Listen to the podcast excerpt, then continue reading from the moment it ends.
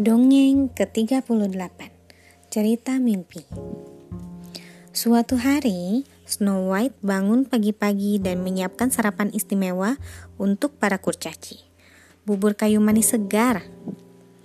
Selamat pagi, Snow White menyapa para kurcaci. Apakah semuanya tidur nyenyak? Culas sekali, jawab dok.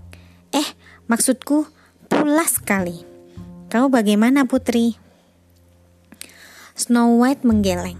Aku bermimpi buruk, jawabnya. Aku mimpi ibu tiriku si ratu jahat datang untuk menangkapku. Oh tidak, teriak Happy. Kalau ia datang, sebaiknya kau bersembunyi.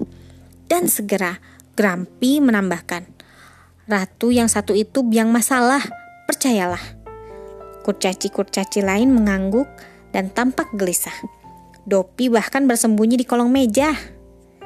Snow White tertawa. Kenapa kau bersembunyi? serunya. Wah, kau harus tahu bahwa mimpi bukanlah kenyataan. Mimpi tidak bisa menyakitimu sedikit pun. Snow White tersenyum pada para kurcaci.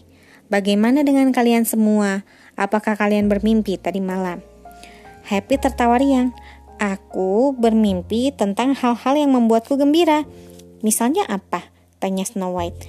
Happy berpikir sebentar teman-teman, pekerjaan, hari-hari yang cerah. Ya, kurasa semuanya deh jawabnya. Hampir semua hal membuatku tersenyum. Tepat pada saat itu, seekor kupu-kupu masuk dari jendela dan mendarat di hidung Happy. Kurcaci itu tersenyum lebar. Bagaimana denganmu, Sneezy? Apakah kau ingat mimpimu? Snow White bertanya. Acih! Sneezy bersin. Aku bermimpi terus-menerus bersin bunga.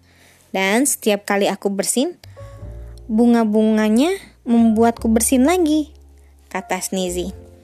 Dopi, panggil Snow White. Adakah yang kau impikan tadi malam? Dopi menggeleng tampak malu-malu. Grumpy memutar bola mata tanda tak suka. Tentu saja ia bermimpi, bentaknya. Ia bermimpi dirinya penguasa paling bijaksana yang pernah bertakhta. Kedengarannya itu mimpi yang luar biasa, Dopi. Snow White berseru sambil bertepuk tangan. Tapi, bagaimana dengan mimpimu, Putri?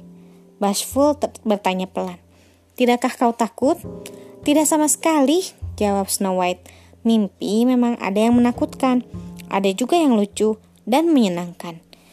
Ia tersenyum. Tapi ingat, semua mimpi cuma bunga tidur. Mimpi akan menghilang begitu kau terjaga. Kurasa sudah saatnya kita membuat sarapan ini menghilang, gerutu Grumpy. Dan memang itulah yang mereka lakukan. Sekian. Terima kasih telah mendengarkan. Selamat malam.